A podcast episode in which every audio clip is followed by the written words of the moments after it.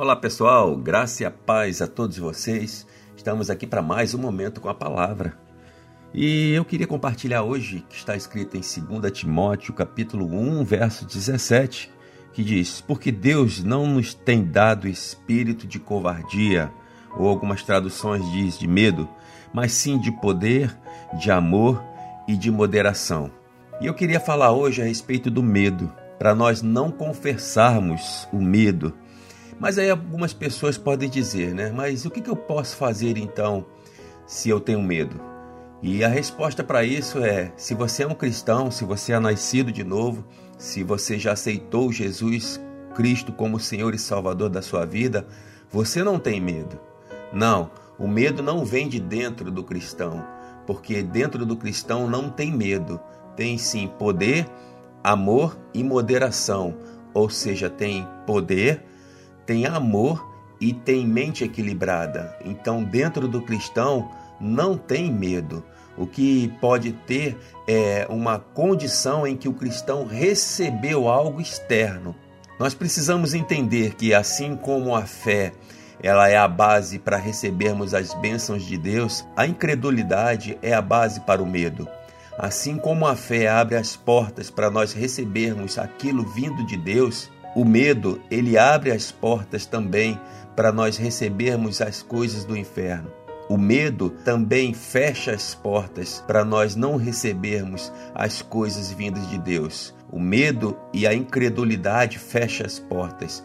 E a Bíblia nos orienta o que nós devemos fazer a esse respeito. A Bíblia nos diz que nós devemos resistir ao diabo e ele fugirá de nós. Nós precisamos resistir dessas informações e nós vamos mantê-las longe das nossas vidas. E o mesmo princípio válido para o medo também é verdadeiro para as dúvidas. Não confesse dúvidas, irmãos, não. Não confesse seus temores. E eu não estou dizendo com isso que eles não existem. O medo não existe, temores não existe. O que eu estou dizendo é que você não deve falar sobre eles. Ao invés disso, confesse a palavra de Deus. Você não tem nada a ver com a incredulidade.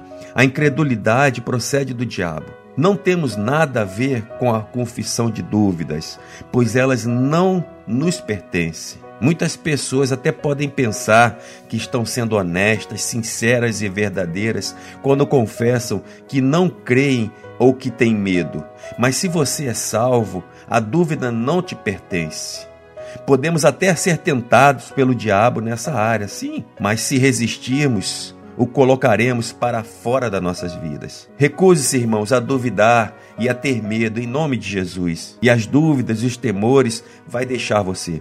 Mas se você considerar as dúvidas e os medos, eles vão tomar conta da sua vida, vão roubar as suas bênçãos espirituais, vão cegar você espiritualmente, e se você a permitir, eles vão te vencer. Então eu oriento a você, eu te dou uma dica. Se você quer confessar algo, diga a você mesmo o que a Bíblia, o que Deus diz ao seu respeito. Deus diz: não temas. Então, diga algo tão simples: diga, eu não temerei, porque eu sou filho de Deus e Deus não me deu espírito de medo. Pare de falar, irmãos, a linguagem do diabo. Pare de falar a linguagem do medo. Pare de falar que você não pode, que você não tem, que você não consegue, que você está paralisado pelo medo, porque de tanto você falar que não pode, de tanto você falar que não tem, de tanto você falar que tem medo, essas palavras irão te paralisar. Nós precisamos entender que somos filhos de Deus, somos filhos da fé. Você não tem que duvidar, a menos que você mesmo queira, porque você não é um incrédulo, mas sim você é um crente. Por isso, irmãos, tome uma posição a partir de hoje. Não confesse mais coisas negativas. Não confesse mais coisas que irão te paralisar. Não confesse mais medo. Não confesse mais essas coisas, porque isso irá te paralisar. Ao invés disso, você confesse o que Deus diz. Você não pode confessar que você é fraco, porque a Bíblia diz: diga o fraco, eu sou forte. O que a Bíblia está orientando? Está dizendo para você: é, para você negligenciar as, as, as suas fraquezas. A Bíblia está dizendo que elas não existem. Não. O que a Bíblia está dizendo é não coloque foco nelas. Não coloque os seus olhos nela. Não se apoie nessas verdades de medo, de incredulidade, de fraqueza. Mas sim se apoie pela palavra. A palavra de Deus diz que Deus te deu espírito de poder.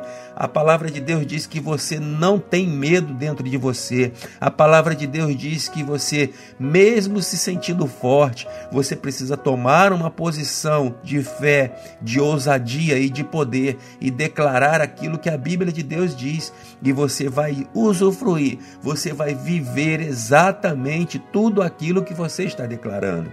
Então, tome uma posição, comece a declarar: Eu sou mais do que vencedor em Cristo Jesus.